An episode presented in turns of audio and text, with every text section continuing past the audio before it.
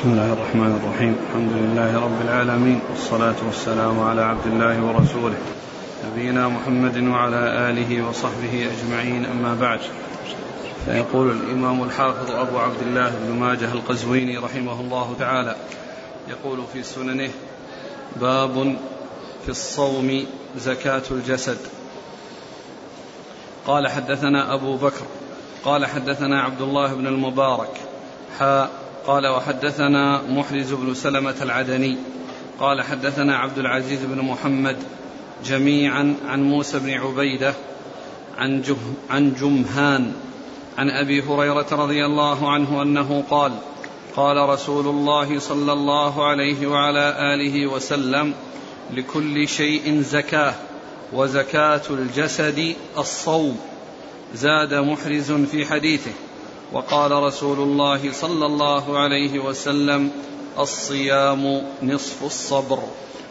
بسم الله الرحمن الرحيم الحمد لله رب العالمين وصلى الله وسلم وبارك على عبده ورسوله نبينا محمد وعلى آله وأصحابه أجمعين. أما بعد يقول الإمام ماجه رحمه الله باب في آه، في أن صوم زكاة البدن و أورد فيه هذا الحديث عن أبي هريرة رضي الله عنه أن النبي صلى الله عليه وسلم قال زكاة. لكل شيء لكل زكاة. شيء زكاة. وزكاة وزكاة البدن الصوم. لكل شيء زكاة وزكاة البدن الصوم.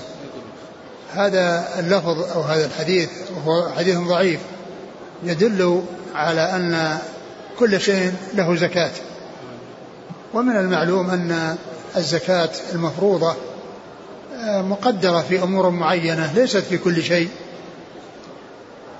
ومحددة الزكاة فيها يعني التي هي آه، آه، النقود وعروض التجارة والخارج من الأرض وبهيمة الأنعام. ولكل شيء مقادير معينة. يعني تبين مقدار الزكاة من هذه الأموال. قال وزكاة البدن الصوم. وزكاة البدن الصوم. وقيل إن زكاة البدن الصوم لأن الصوم يضعف البدن فتكون يعني هذا الأضعاف وهذا النقص الذي يحصل هو بمثابة الزكاة له. هو بمثابة الزكاة له. وزاد زاد محرز في حديثه قال صلى الله عليه وسلم الصيام نصف الصبر. الصيام نصف الصبر. الصيام نصف الصبر لأن آه، الصبر آه، لأن الصوم فيه فيه صبر. الصوم فيه صبر عن عن الأكل والشرب وسائر المفطرات من طلوع الشمس من طلوع الفجر إلى إلى إلى غروب الشمس. فهو يعني آه، نصف الصبر والحديث كما هو معروف ضعيف لأن فيه موسى بن عبيدة الربذي وهو ضعيف. هذا الحديث مداره على موسى بن عبيدة الربذي وهو ضعيف. نعم. قال حدثنا أبو بكر ابن أبي شيبة ثقة أخرج أصحاب الكتب إلى الترمذي. عن عبد الله بن المبارك. ثقة أخرج أصحاب الكتب.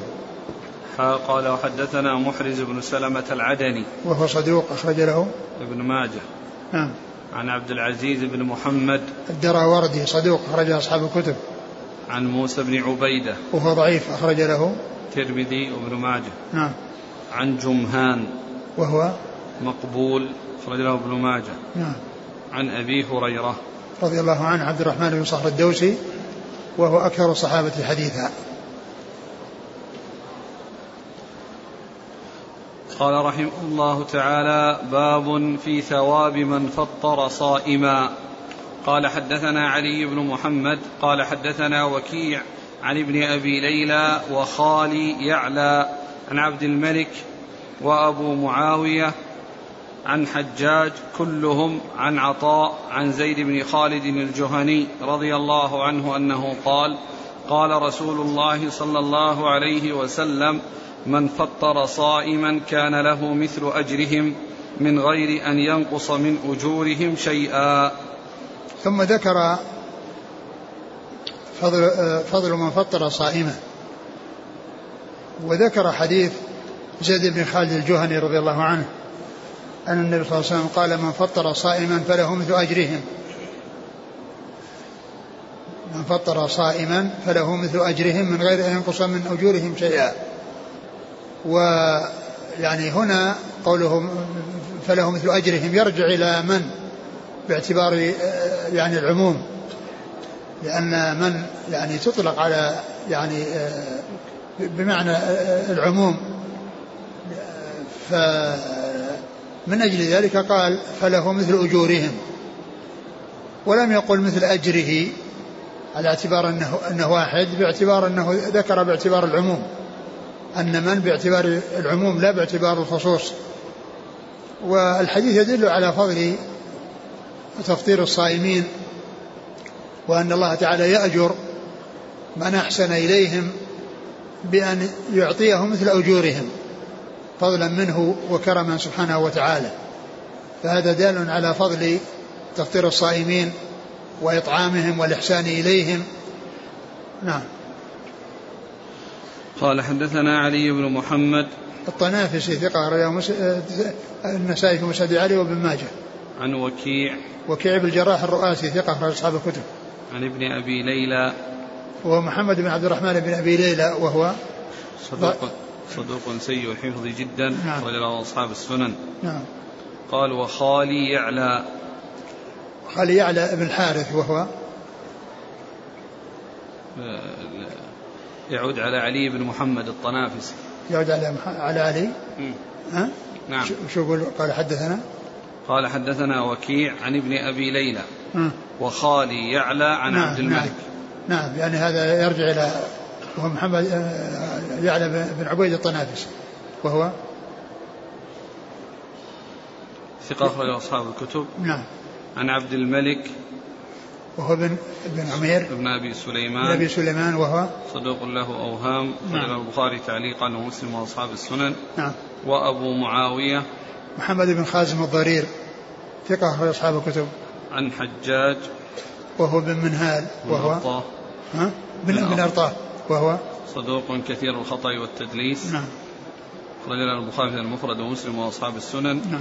كلهم عن عطاء. عطاء بن أبي رباح. ثقة أخرج أصحاب الكتب. عن زيد بن خالد الجهني. رضي الله عنه أخرج أصحاب الكتب. يقول هل تسحير تقديم السحور للصائمين له فضل لأنه يعينهم على الصيام كتفطيرهم لا شك أن فيه فضل لكنها لا يقال أنه له مثل أجورهم لأنه ما ما جاء شيء يدل عليه. لكن كون فيه فضل لا شك. هل جزاء الإحسان إلى الإحسان؟ قال وحدثنا هشام بن عمار قال حدثنا سعيد بن يحيى اللخمي قال حدثنا محمد بن عمرو عن مصعب بن ثابت عن عبد الله بن الزبير رضي الله عنهما أنه قال أفطر رسول الله صلى الله عليه وعلى آله وسلم عند سعد بن معاذ رضي الله عنه فقال أفطر عندكم الصائمون. وأكل طعامكم الأبرار وصلت عليكم الملائكة. ثم ذكر هذا الحديث عن عبد الله بن الزبير. عن عبد الله بن الزبير رضي الله تعالى عنهما أن النبي صلى الله عليه وسلم أفطر عند سعد بن معاذ فقال أفطر عندكم الصائمون وصلت عليكم الملائكة. وهذا أفطر عندكم الصائمون وصلت عليكم الملائكة هذا دعاء وليس إخبارا. ثم أنه لا يختص بالإفطار. لا يختص بالإفطار يعني وإنما هو يشمل الإفطار وغيره. ولهذا يدعى يعني لمن آه، أكل عنده طعام بهذا الدعاء سواء كان إفطارا أو غير إفطار سواء كان غداء أو عشاء فإنه يدعى بهذا الدعاء. ويعني بأن يفطر عندهم الصائمون وذلك أن الصائمين يعني إذا أفطروا عند الإنسان فله مثل أجورهم يعني له أجر عظيم. فكونه يدعى بأن أن يعني يدعى لمن أكل عنده ولمن حصل منه الإحسان أن يكون شأنه تفطير الصائمين ويعني وأن تصلي عليهم الملائكة فهو دعاء له بذلك. ومعلوم أن من فطر صائما فله مثل أجره. وإذا دعي له بأن يكون يحصل له هذا العمل الذي أجره عظيم وثوابه جزيل وكذلك الملائكة تصلي عليه فإن هذا يدل على فضل الإحسان إلى الناس سواء كان يعني إفطارا آه، لصائم أو كان غداء أو عشاء. فإنه يدعى بهذا الدعاء. نعم.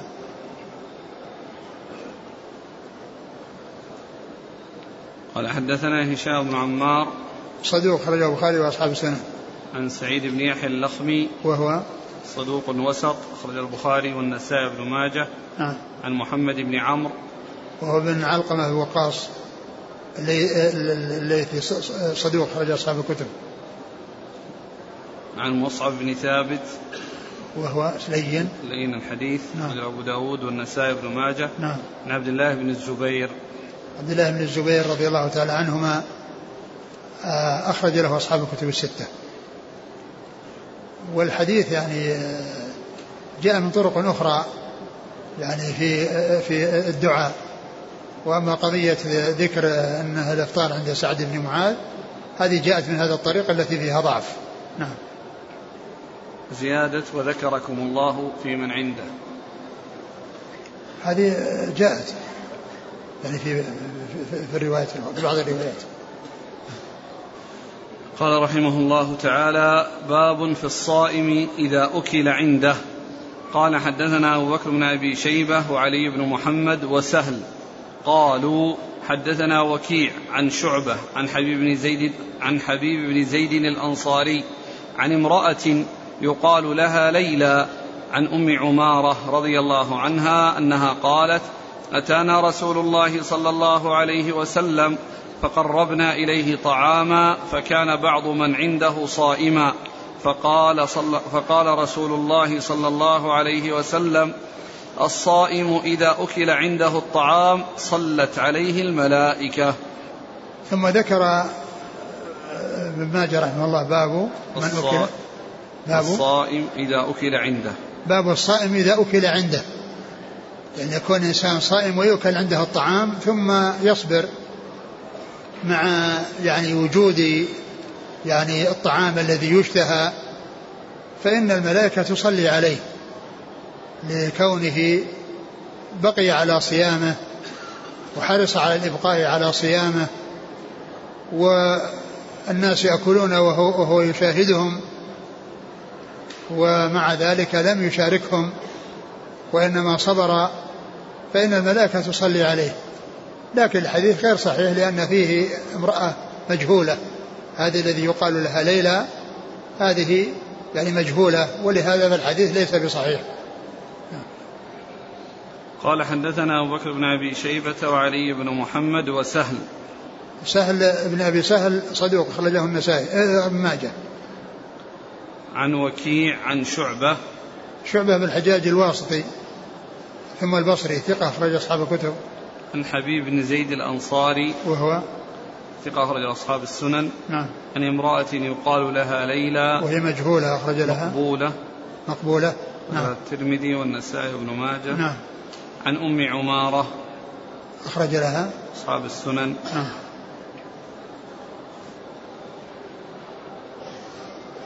قال وحدثنا محمد بن المصفى قال حدثنا بقية عن محمد بن عبد الرحمن عن سليمان بن بريدة عن أبيه رضي الله عنه أنه قال قال رسول الله صلى الله عليه وسلم لبلال الغداء يا بلال.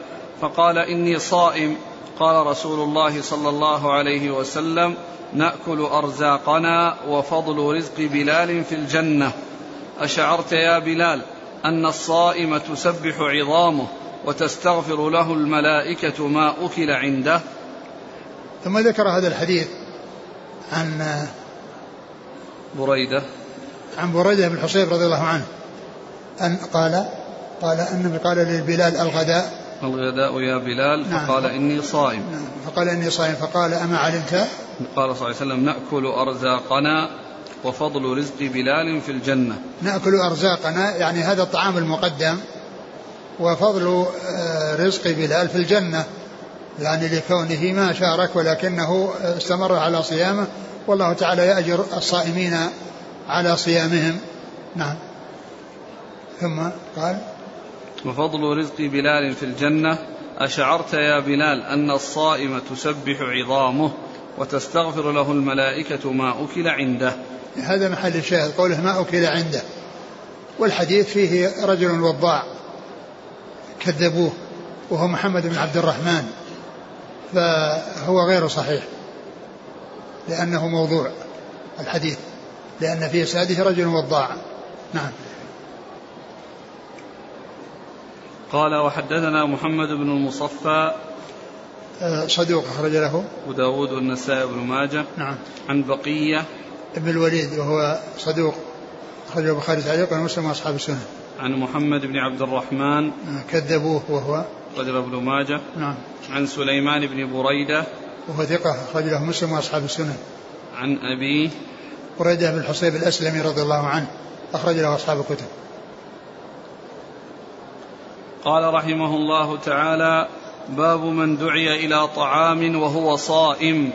قال حدثنا أبو بكر بن أبي شيبة ومحمد بن الصباح قال حدثنا سفيان بن عيينة عن أبي الزناد عن الأعرج عن أبي هريرة رضي الله عنه عن النبي صلى الله عليه وسلم أنه قال إذا دعي أحدكم إلى طعام وهو صائم فليقل إني صائم. ثم ذكر باب من دعي إلى طعام وهو صائم. وأورد فيه أحاديث منها هذا الحديث أن النبي صلى الله عليه وسلم قال من دعي إلى طعام وهو صائم فليقل إني صائم. وذلك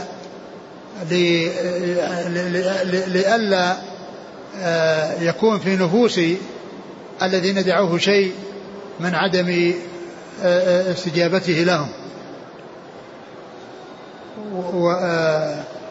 فيقول إني صائم. وكذلك أيضا لئلا يلزموه ويحصل منهم يعني إلزام له بأن يأكل فيخبرهم بأنه صائم وأن الذي منعه أنه صائم وإلا فإنه يأكل.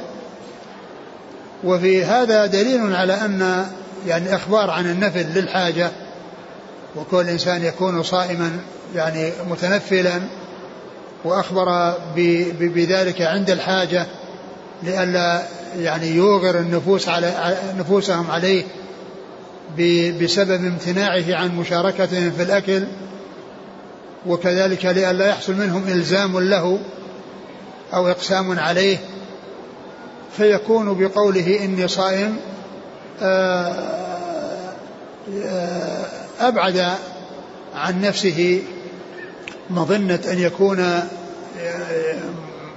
يعني بينه وب... أنه أنه ممتنع لأنه بينه وبينهم شيء. أنه ممتنع لأنه بينهم وبين شيء فلا يكون في نفوسهم شيء إذا أخبرهم بأنه صائم. نعم.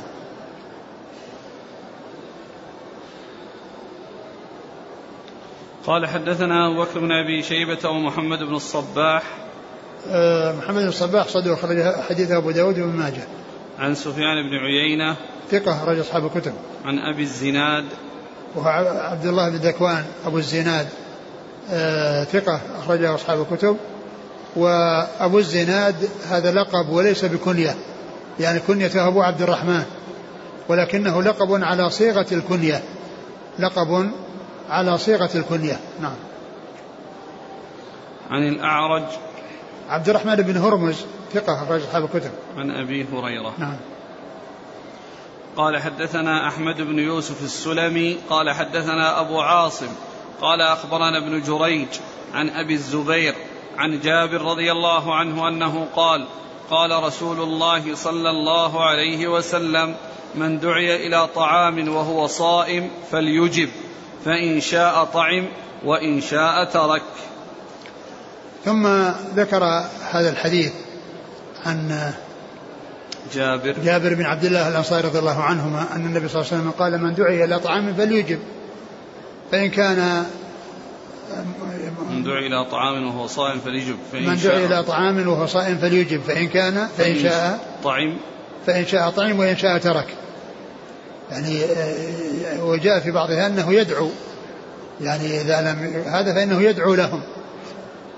فكونه يعني يحضر أو الحديث الأول قال يخبر بأنه صائم وقد لا يحضر أو يكون قد حضر وقيل له وقال إنه صائم أو أنه دعي وأجاب وحضر من أجل أن يعني يأتي إليهم ويدعو أقول يدعو لهم فإن آه، السنة جاءت بذلك إن شاء طعم وأفطر إذا كان صائما وإن كان وإن وإلا ترك الأكل واستمر على صيامه ودعا لهم.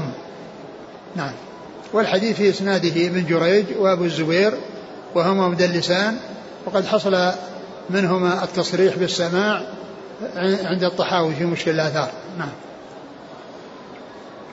قال حدثنا أحمد بن يوسف السلمي هو؟ ثقة أخرج له مسلم وأبو داود والنسائي بن ماجه نعم. عن أبي عاصم. هو الضحاك بن مخلد النبيل ثقة أخرج أصحاب الكتب. عن ابن جريج. عبد الملك بن عبد العزيز بن جريج ثقة أخرج أصحاب الكتب. عن أبي الزبير. وهو محمد بن مسلم بن تدرس وهو صدوق أخرج أصحاب الكتب. عن جابر. جابر بن عبد الله الأنصاري رضي الله عنهما وهو أحد السبعة المكثرين من حديث الرسول صلى الله عليه وسلم. قال رحمه الله تعالى باب في الصائم لا ترد دعوته. قال حدثنا علي بن محمد قال حدثنا وكيع عن سعدان الجهني عن سعد عن سعد أبي مجاهد الطائي وكان ثقة. عن أبي مدلة وكان ثقة.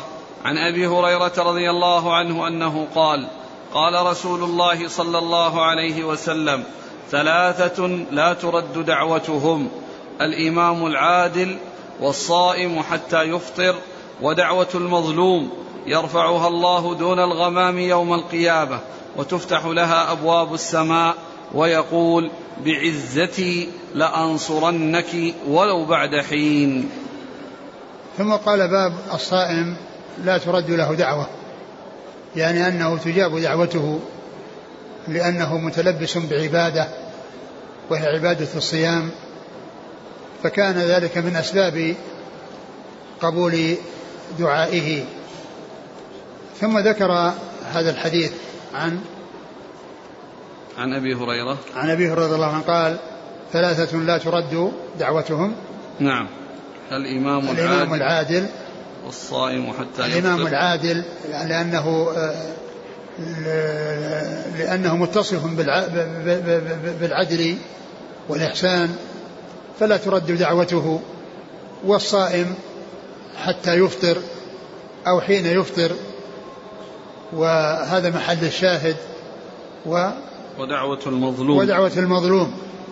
ودعوة المظلوم جاءت في أحاديث أخرى كثيرة ومنها حديث بعث معاذ رضي الله عنه إلى اليمن وفي آخره قال فإن عندما ذكر الزكاة وإجابتهم إليها قال فإياك وكرائم أموالهم واتق دعوة المظلوم فإنه ليس بينها وبين الله حجاب. واتق دعوة المظلوم فإنه ليس بينها وبين الله حجاب. نعم. يرفعها الله دون الغمام يوم القيامة. يرفعها الله دون الغمام يوم القيامة. يعني قيل أن, أن, أن, أن, أن, أن, أن الغمام يعني آه، هو الذي يأتي الله به أي فوقه. يعني آه، يوم القيامة هل ينظر ليأتيهم الله في ظلل من الغمام. يعني في فوق فوق ظلل من الغمام. نعم. هنا دون الغمام. يرفعه الله؟ دون الغمام يوم القيامة. يعني يمكن دون الغمام الذي يعني عليه الله سبحانه وتعالى والذي فوقه الله سبحانه وتعالى. إذا جاء يعني فصل القضاء. وتفتح لها أبواب السماء نعم ويقول وتفتح لها أبواب السماء. تفتح لها أبواب السماء لأنه عمل صالح. نعم. ويقول بعزتي لأنصرنك ولو بعد حين. ويقول بعزتي وهذا قسم من الله عز وجل بصفة من صفاته وهي العزة أنه ينصره ولو بعد حين. يعني وإن لم يحصل يحصل نصره في الحال فإن نصره يكون في المآل. كما جاء في القرآن لأن لا ننصر رسلنا والذين آمنوا في الحياة الدنيا ويوم يقوم الأشهاد. نعم.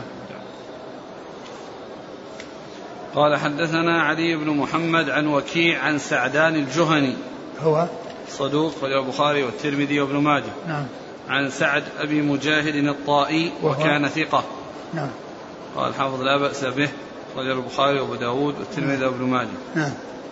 عن أبي مدلة نعم. قال وكان ثقة. قال حافظ مقبول وله الترمذي وابن ماجه.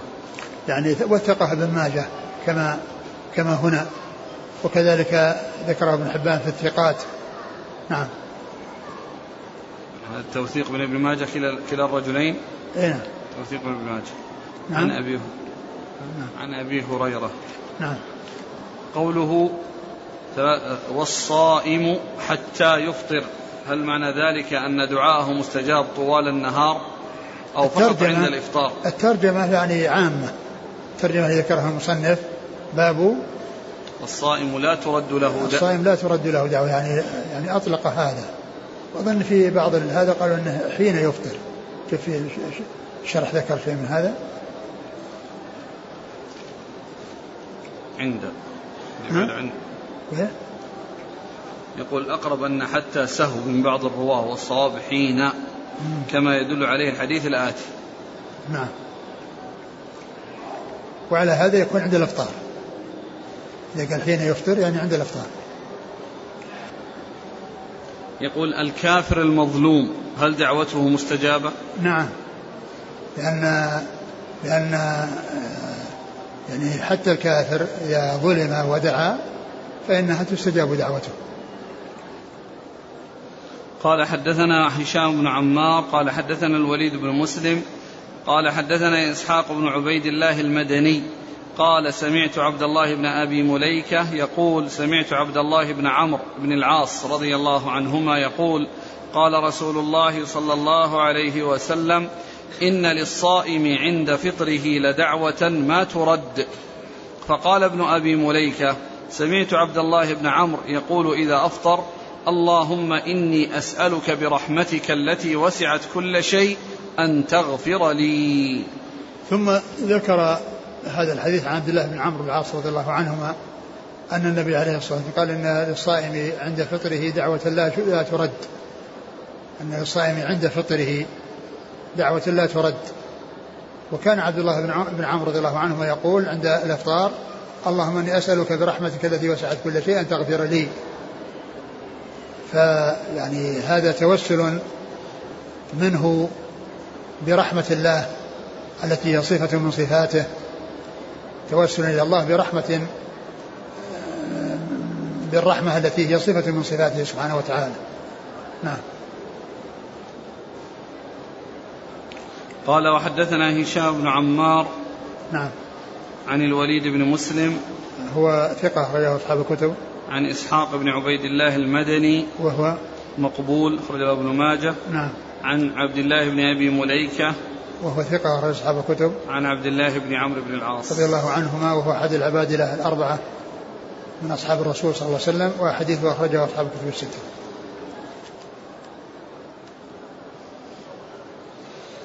قال رحمه الله تعالى باب في الأكل يوم الفطر قبل أن يخرج. قال حدثنا جبارة بن المغلس قال حدثنا هشيم عن عبيد الله بن أبي بكر عن أنس بن مالك رضي الله عنه أنه قال كان النبي صلى الله عليه وسلم لا يخرج يوم الفطر حتى يطعم تمرات. ثم ذكر الأكل قبل الخروج. يوم الفطر. قبل الخروج يوم الفطر يعني يوم عيد الفطر. يعني يأكل قبل أن يخرج إلى الصلاة لتحقيق الأفطار وأنه مفطر في ذلك اليوم غير صائم. يعني مبادرة إلى الأكل حتى يظهر أنه غير صائم. استسلاما وانقيادا في كون يوم العيد يحرم صومه ويجب إفطاره فكان يخرج وقد أكل ثمرات قبل خروجه.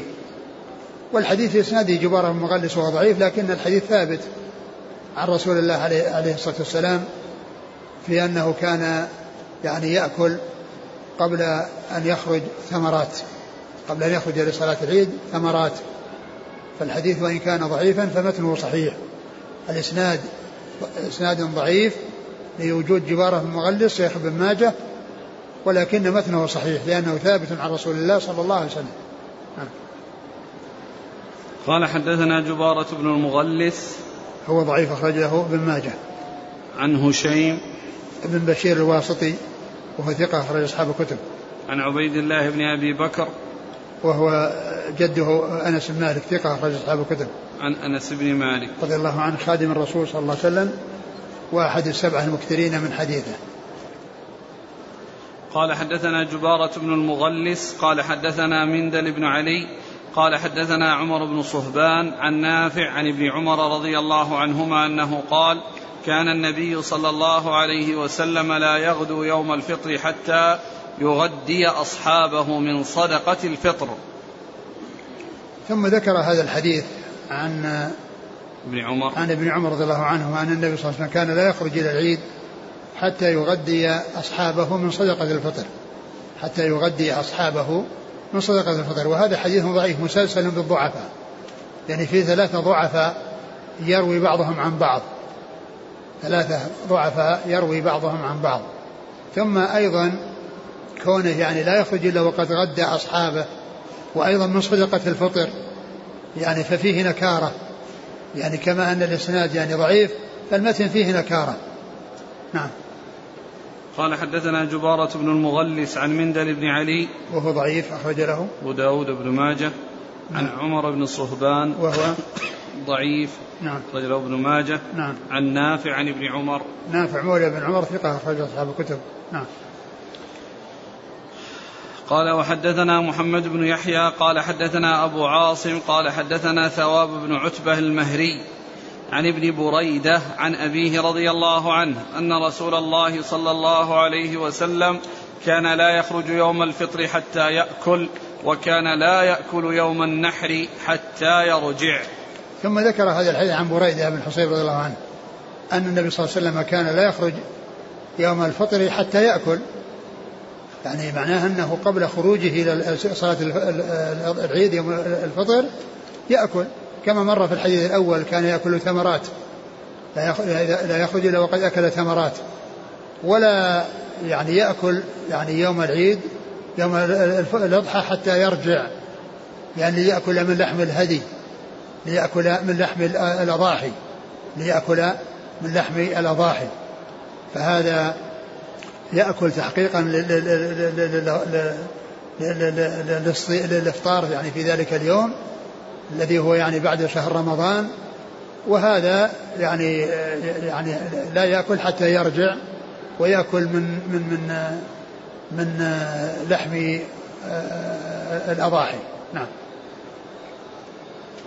قال وحدثنا محمد بن يحيى عن أبي عاصم. محمد بن يحيى هو الذهلي ثقة البخاري وأصحاب السنة. عن أبي عاصم عن عن ثواب بن ابن عتبة المهري. وهو؟ مقبول رواه الترمذي وابن ماجه. نعم. عن ابن بريدة. هو عبد الله بن بريدة ثقة أخرج أصحاب الكتب. عن أبيه نعم.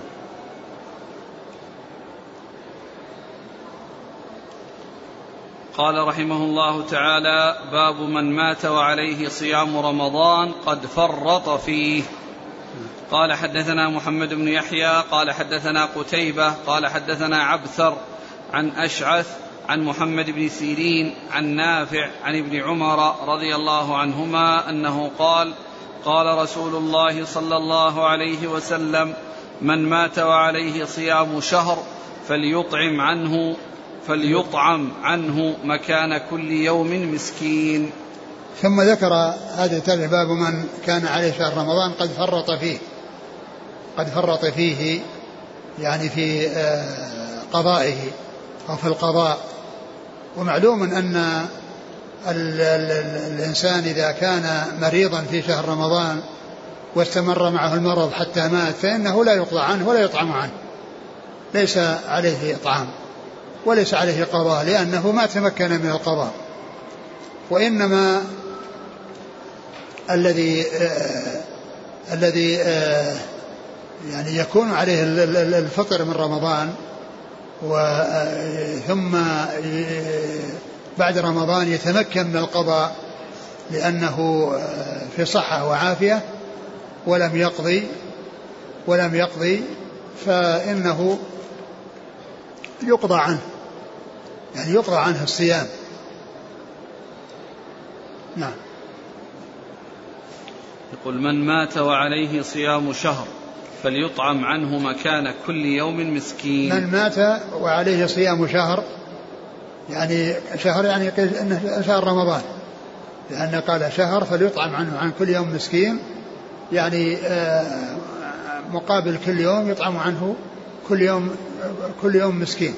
لكن الحديث ليس بصحيح لأن في إسناده آه، آه، في إسناده. أشعث أشعث بن سوار. وهو ضعيف. وفيه أيضا محمد الذي قال عنه ابن سيرين وهذا وهم لأنه هو محمد بن أبي ليلى. هو محمد كما ذكر ذلك المزي في تحفة الأشراف. قال إنه محمد بن أبي ليلى وأن ذكر ابن سيرين هنا يعني وهم. فإذا يكون فيه علتان يعني أشعث بن سوار ومحمد بن عبد الرحمن بن أبي ليلى. نعم. بدل محمد بن سيرين. محمد بن أبي ليلى. بدل. نعم. بدل. إيه بدله محمد بن عبد الرحمن. قال حدثنا محمد بن يحيى عن قتيبة. قتيبة بن سعيد بن جميل بن طريف البغلاني. وهنا جاء يعني قتيبة يروي عنها ابن ماجه بواسطة. يروي عنه بواسطة. و آه، والغالب يعني في الكتب الستة أن آه، قتيبة يروي عنه أصحاب الكتب الستة يعني عرف البخاري مباشرة ومسلم وأبو داود والترمذي والنسائي كلهم يروون عنه. وقد ذكر الحافظ بن حجر في فتح الباري عند حديث آه، من شرب لبنا فليتمضمض لأن فيه له دسما قال هذا الحديث رواه خمسة من أصحاب الكتب الستة عن قتيبة. يعني شيخهم فيه قتيبة. ويعني لم يذكر ابن ماجه. فيعني لعل ابن ماجه أنه روى عنه بواسطة. لأنه هنا ذكره بواسطة. لأن يعني آه، عن من شيخه؟ محمد بن يحيى. محمد بن يحيى الذهلي يروي عن قتيبة بن سعيد. يعني فيكون روايته عنه بواسطة. وهو شيخ لخمسة من أصحاب الكتب الستة. وما عدوا قتيبة من شيوخ أصحاب الكتب الستة لأن شيوخ أصحاب الكتب الستة تسعة ليس فيهم قتيبة. فيكون معنى ذلك أنه يروي عنه بواسطة كما هنا لأنه روى عن قتيبة بواسطة. ولم يذكر من شيوخ أصحاب الكتب الستة والحافظ بن حجر ذكر عند ذلك الحديث الذي ذكرت أن أن الرسول شرب لبنا وتمضمض وقال إن له دسما قال إنه رواه عن أصحاب خمسة من أصحاب الكتب الستة عن عن عن قتيبة وشيخهم فيه قتيبة ولم يذكر ابن ماجه. والذين هم شيوخ أصحاب الكتب الستة سبق أن مر بنا عدد منهم محمد بن بشار محمد بن مثنى يعقوب بن إبراهيم الدورقي محمد بن معمر البحراني عمرو بن علي الفلاس كل هؤلاء ذكروا من شيوخ أصحاب الكتب الستة. فإذا قتيبة هو شيخ لخمسة وابن ماجه يروى عنه بواسطة. نعم.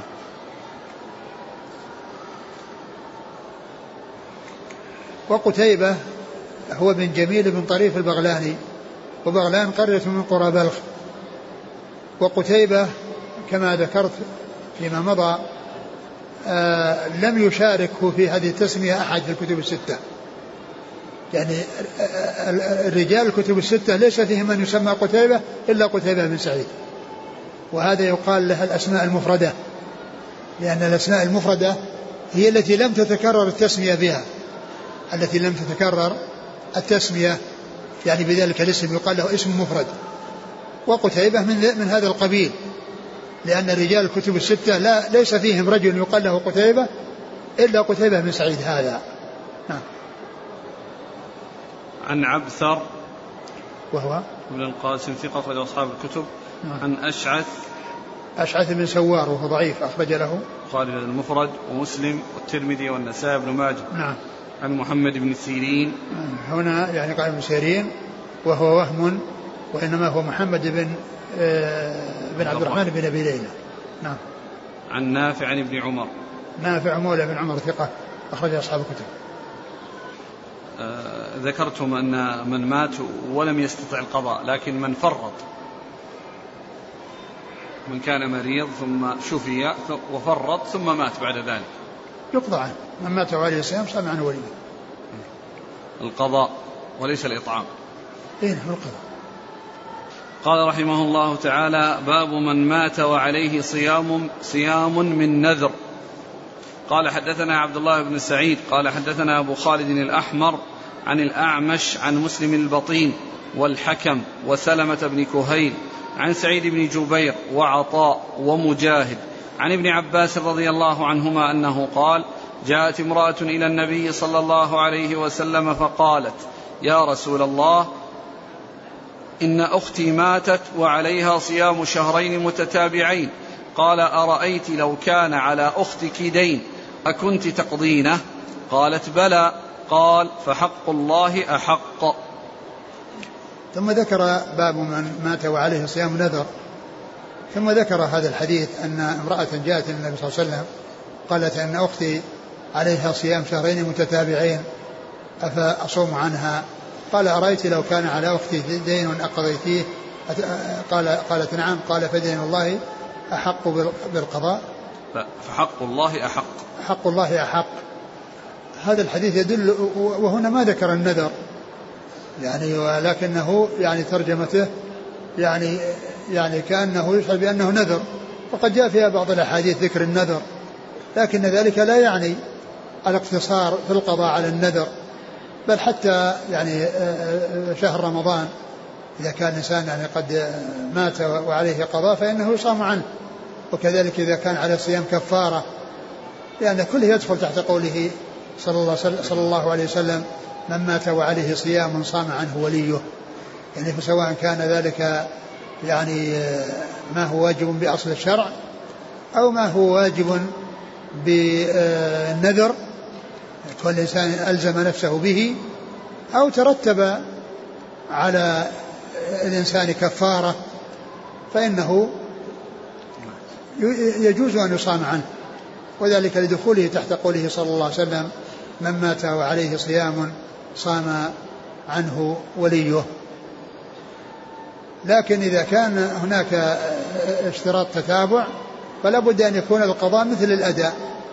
يعني إذا كان يعني مثلا شهرين متتابعين كفارة أو نذر شهرين متتابعين فإن القضاء مثل الأداء. لا بد فيه من التتابع. نعم. ولا يشترط أن يكون شخص واحد. ليس بلازم. يجوز أن يكون متفرقين لكن لازم أن يكون في اتصال اتصال الشهرين بدون تفريق. بالنسبة لقضاء رمضان. لا قضاء رمضان يمكن يكون مجتمع ويكون متفرق. ممكن يصومون مثل جماعة عن يوم في يوم واحد عن عشرة أيام. نعم. يصومون عشرة من أوليائه في يوم واحد يمكن عن عشرة يمكن أيام يمكن, يمكن يعني لا يشترط التابع نعم. قال حدثنا عبد الله بن سعيد هو الأشج ثقة أخرج أصحاب الكتب. عن أبي خالد الأحمر وهو صدوق يخطئ أخرجه أصحاب الكتب. نعم. عن الأعمش سليمان بن مهران الكاهلي ثقة أخرج أصحاب الكتب. عن مسلم البطين وهو ثقة أخرج أصحاب الكتب. والحكم ابن عتيبة الكندي ثقة أخرج أصحاب الكتب. وسلمة بن كهيل ثقة أخرج أصحاب الكتب. عن سعيد بن جبير ثقة أخرج أصحاب الكتب. وعطاء ومجاهد. ابن أبي رباح ثقة أخرج أصحاب الكتب. ومجاهد بن جبر ثقة أخرج أصحاب الكتب. عن ابن عباس. نعم. قال حدثنا زهير بن محمد قال حدثنا عبد الرزاق عن سفيان عن عبد الله بن عطاء عن ابن بريدة عن أبيه رضي الله عنه أنه قال جاءت امرأة إلى النبي صلى الله عليه وسلم فقالت يا رسول الله إن أمي ماتت وعليها صوم أفأصوم عنها؟ قال نعم. ثم ذكر هذا الحديث عن عن بريدة بن حصيب رضي الله عنه أن امرأة جاءت إلى النبي صلى الله عليه وسلم وقالت إن أمي ماتت وعليها صوم أفأصوم عنها؟ قال نعم. يعني هذا الحديث يعني مطلق ما ما ذكر فيه النذر كالذي قبله ولكن المصنف يعني أورده في النذر. فلا يعني فلا أدري أنه جاء في بعض طرقه يعني ذكر النذر ولكنه بلفظه الموجود هو عام ليس خاصا بالنذر. وحديث وكما قلت حديث من مات وعليه الصيام صام عنه وليه هذا يشمل ما كان نذرا وما كان غير نذر ما كان عن رمضان أو كان نذرا أو كان كفارة. قال حدثنا زهير بن محمد. هو؟ ثقة خرج له ابن ماجه. نعم. عن عبد الرزاق. ابن همام الصنعاني ثم الصنعاني اليماني ثقة أخرج أصحاب الكتب. عن سفيان. هو الثوري سفيان بن سعيد المسروق الثوري ثقة أخرج أصحاب الكتب. عن عبد الله بن عطاء. وهو صدوق أخرج له. مسلم وأصحاب السنن. نعم. عن ابن بريدة عن أبيه. عبد الله بن بريدة ثقة أخرج أصحاب الكتب. وأبوه بريدة بن حصيب رضي الله عنه أخرج أصحاب الكتب. قال رحمه الله تعالى باب في من أسلم في شهر رمضان. والله تعالى أعلم وصلى الله وسلم وبارك على عبده ورسوله نبينا محمد وعلى آله وأصحابه أجمعين.